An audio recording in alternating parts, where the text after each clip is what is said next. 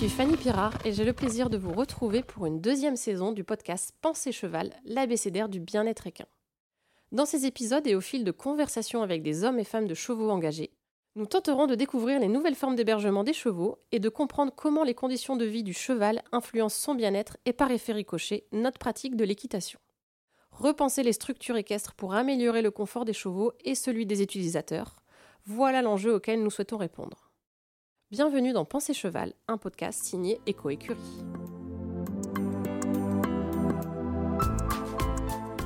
Nous sommes aujourd'hui au centre de formation Eurojump à Bazinville dans les Yvelines. Bonjour Raphaël. Bonjour. Merci de nous accueillir.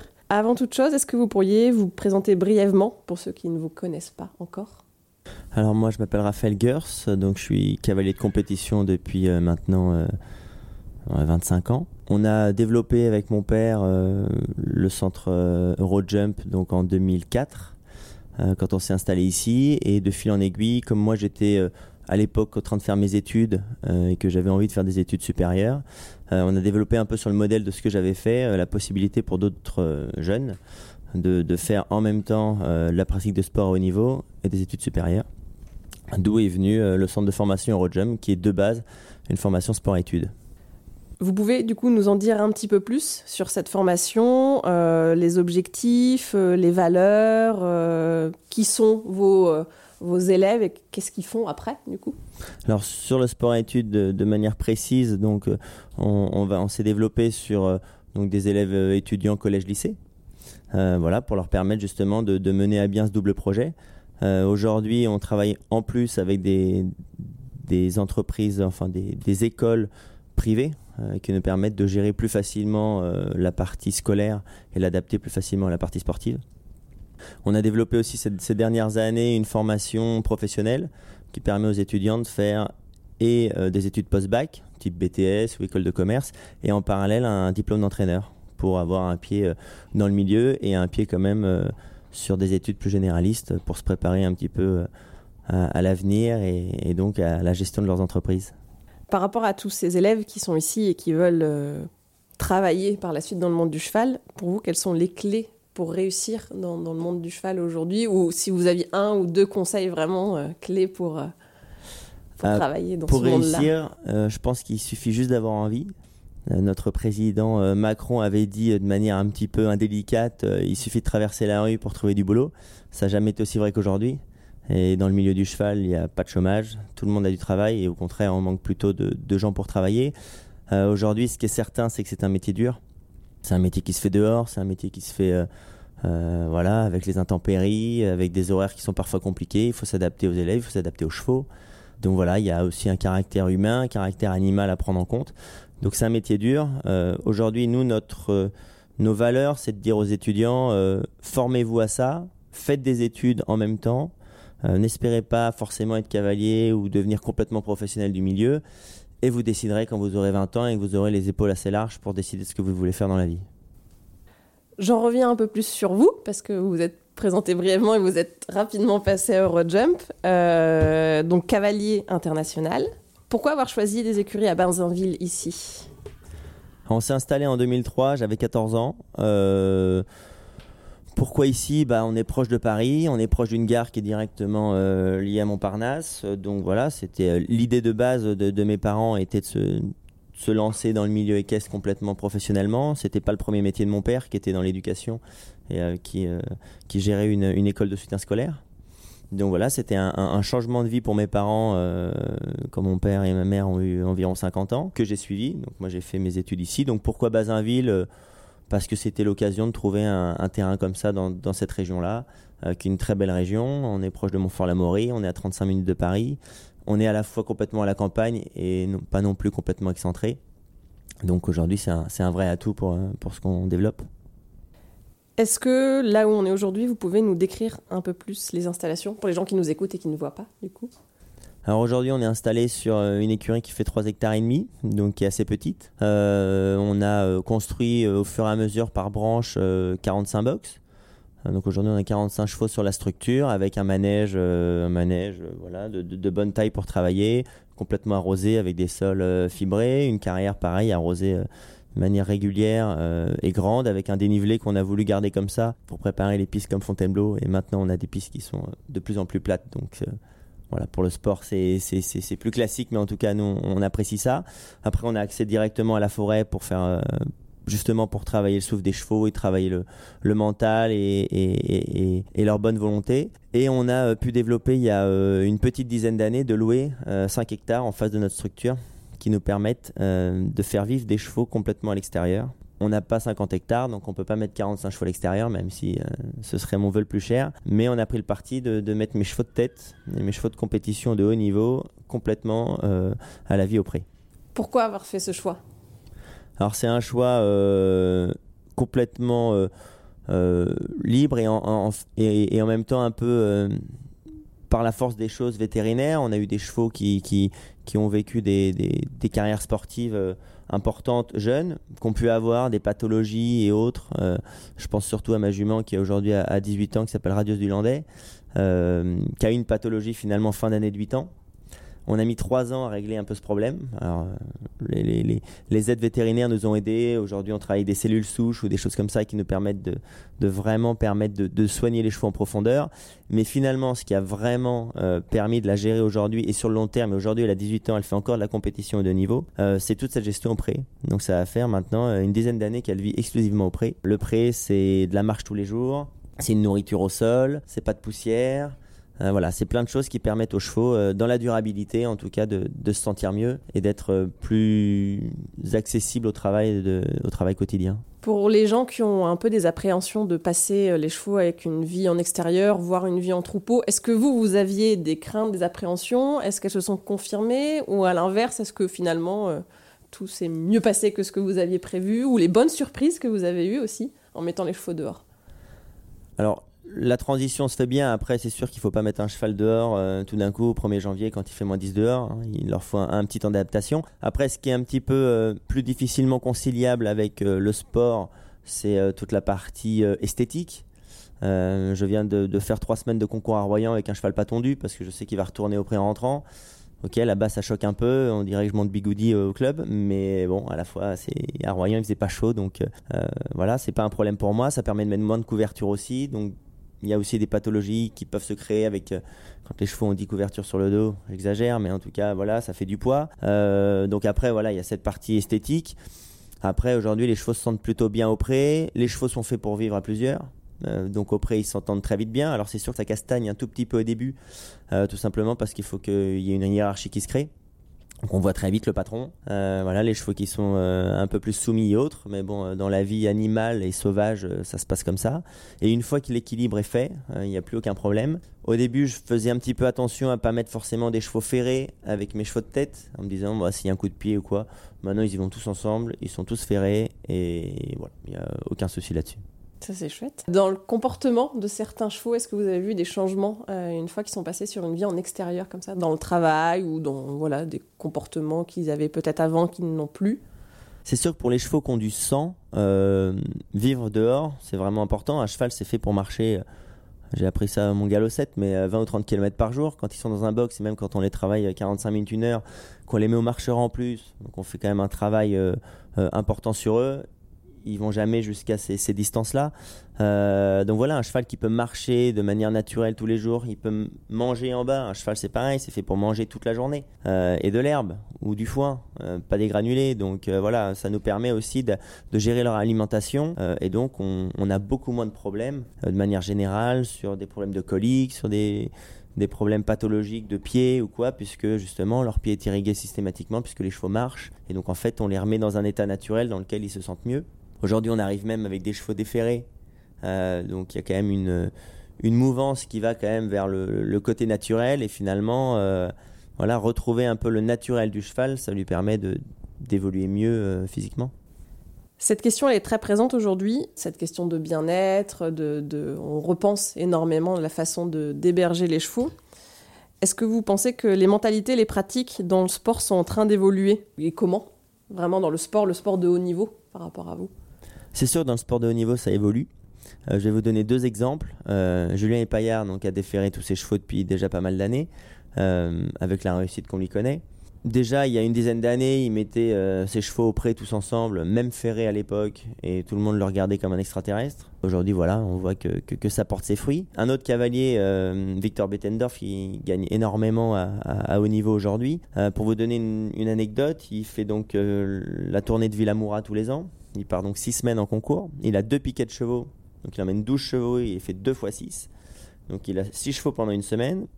La semaine d'après, ces chevaux-là, il les emmène dans un pré il les met tous dans un pré, tous ensemble, pendant une semaine. Il prend ses 6 autres chevaux, il les retravaille, il saute le concours, et ainsi de suite. Il intervertit comme ça. Donc en fait, ces chevaux travaillent une semaine en faisant de la compétition, et une semaine vont complètement au pré en troupeau.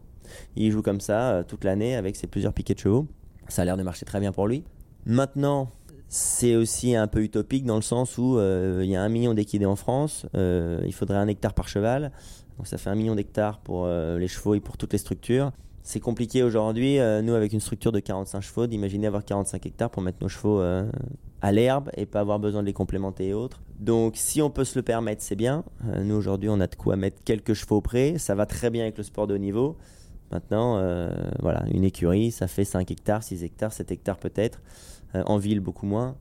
Donc il faut aussi s'adapter avec nos capacités à la fois euh, technique et financière aussi. Aujourd'hui, euh, trouver de la terre, acheter un hectare euh, du côté de la, Normandie, c'est devenu très cher, donc très compliqué. Donc voilà, il faut aussi s'adapter avec ça.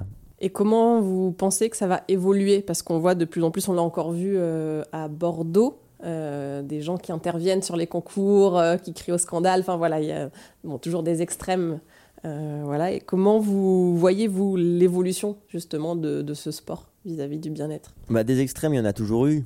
C'est pas la première fois qu'il y a du monde à Bordeaux et, dans ces concours-là. Maintenant, c'était assez intéressant. Il y, a eu, une vidéo qui est parue il y a pas très longtemps de euh, Albert Vorn, donc qui est un cavalier euh, hollandais euh, qui a été vice-champion olympique à Sydney en 2000, donc qui est un cavalier qui coach beaucoup et qui a alerté un petit peu sur Facebook sur une petite vidéo de 5 minutes en disant attention, attention à votre sport.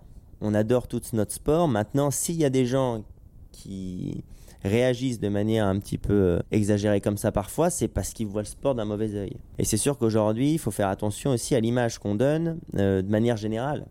C'est facile d'aller dans une écurie entre professionnels et de savoir que voilà, euh, on fait attention à nos chevaux, qu'on les respecte, qu'on les travaille dans le bon sens et autres. Et aujourd'hui, c'est mieux de voir un cheval bien travaillé musculairement qu'un cheval au fond d'un pré qui a le dos en cuvette et qui physiquement va pas bien.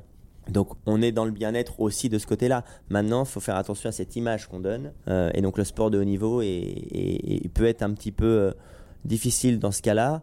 Lui parle de, par exemple, de, alors du sport de haut niveau. Donc on fait attention aujourd'hui dans le CSO, par exemple, euh, au martingale. On fait attention au museroll. On fait attention à tous ces artifices qui peuvent être un petit peu choquants pour, pour le grand public.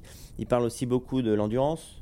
Euh, voilà, même si on met plein de choses en place pour faire attention aux chevaux, on les pousse quand même au bout d'eux-mêmes. Euh, il parle aussi de l'attelage, voilà, qui lui sur toute la partie Coupe du Monde en, indoor, c'est un peu euh, dur dans les tournants et autres. On demande aux chevaux d'aller très vite, d'être très sanguins et à la fois ils se marchent tous un peu dessus.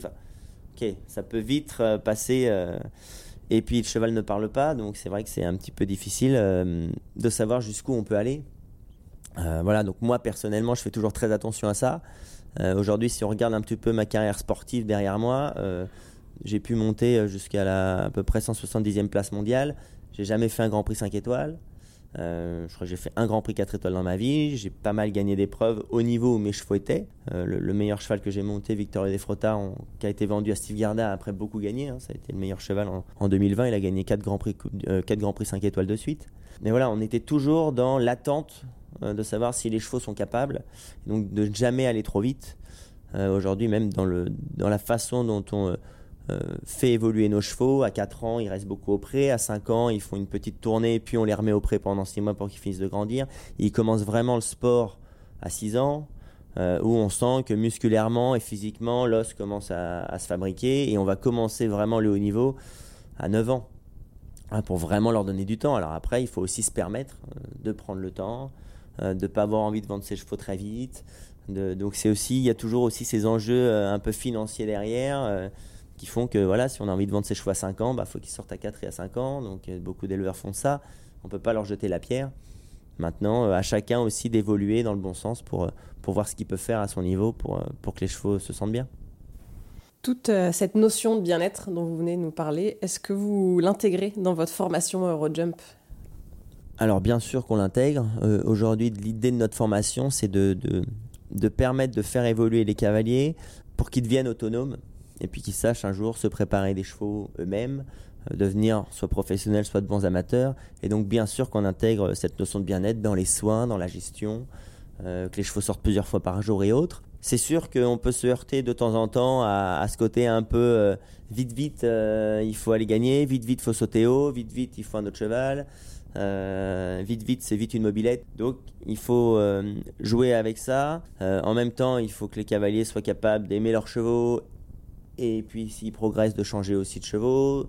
on n'est pas les seuls, nous, à être capables d'avoir les chevaux dans le bien-être. Donc, il faut être capable aussi de les vendre. voilà. Mais en tout cas, il faut, il faut gérer un petit peu tout ce côté-là. Et on essaye même, d'ailleurs, quand on, on doit voilà, changer les chevaux parce que les cavaliers progressent ou autre, de, de, garder toujours un œil sur ce qu'ils deviennent, de garder des relations avec les gens euh, dans le futur pour justement euh, pouvoir aussi transmettre euh, les informations et autres. voilà, je vous donne un, exemple très rapide, mais on vend des chevaux régulièrement aux États-Unis, par exemple. ça passe par un intermédiaire qui passe par un autre intermédiaire là-bas. On n'a pas forcément le lien avec le cavalier qui le après. Et c'est dommage de se dire que bah voilà, nous, c'est des chevaux qu'on a fait naître, qu'on connaît euh, euh, depuis qu'ils sont nés, on les vend quand ils ont 7-8 ans, et puis là-bas il va falloir qu'ils redécouvrent tout. Et donc qui dit tout redécouvrir, dit peut-être faire des erreurs, dit peut-être moins bien gérer. Voilà, donc euh, c'est aussi important de d'essayer en tout cas de garder ce contact pour le suivi des chevaux, et, évidemment pour qu'ils puissent bien évoluer et, et s'adapter du coup à, à, leur nouveau cavalier et leur nouvelle écurie. Qu'est-ce qu'on peut vous souhaiter pour l'avenir? C'est quoi vos projets, vos prochains, prochaines ambitions, prochains projets euh? Pour être tout à fait franc, euh, je trouve que le, milieu du cheval est au train de prendre un vrai tournant, dans le sens où euh, ça devient, alors je pèse mes mots, mais ça devient quand même un sport argent de plus en plus. c'est de plus en plus difficile de trouver des jeunes chevaux, de trouver des chevaux de qualité. Euh, voilà, il y a aussi un très gros marché qui permet de les vendre bien, donc euh, ça injecte aussi euh, financièrement des choses intéressantes dans le milieu. Aujourd'hui, pour faire du concours de haut niveau, il faut voilà, pouvoir avancer pas mal d'argent pour ça. Donc voilà, c'est difficile en tout cas. si j'avais des rêves de très très haut niveau il y a 15 ans, et puis j'ai vieilli aussi, vieilli, grandi peut-être. Euh, du coup, voilà. Aujourd'hui, j'ai plus forcément les aspirations euh, des Jeux Olympiques et autre chose. Euh, parce que c'est devenu très compliqué.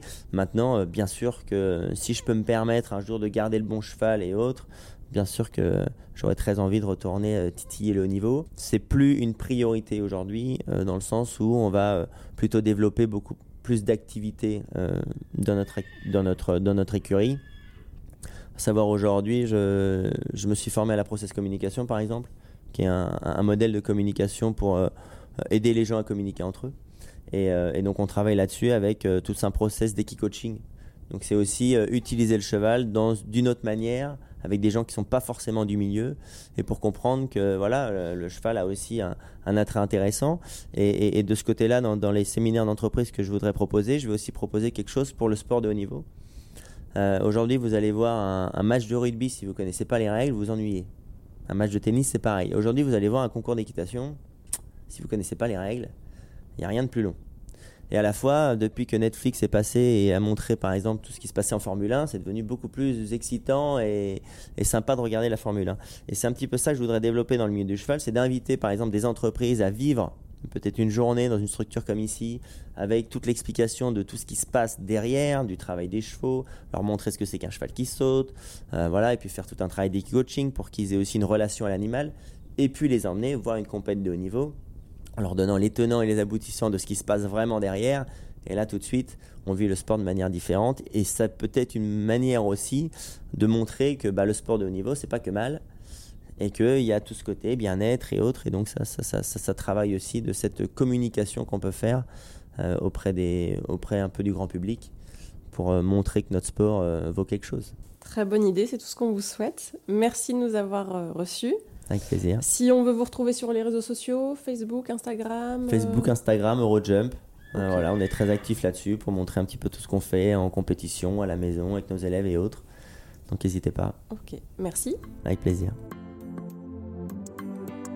Pour en savoir plus sur EcoÉcurie, concepteur d'écuries actives et sol équestre, suivez-nous sur les réseaux sociaux et découvrez nos solutions innovantes pour repenser vos structures.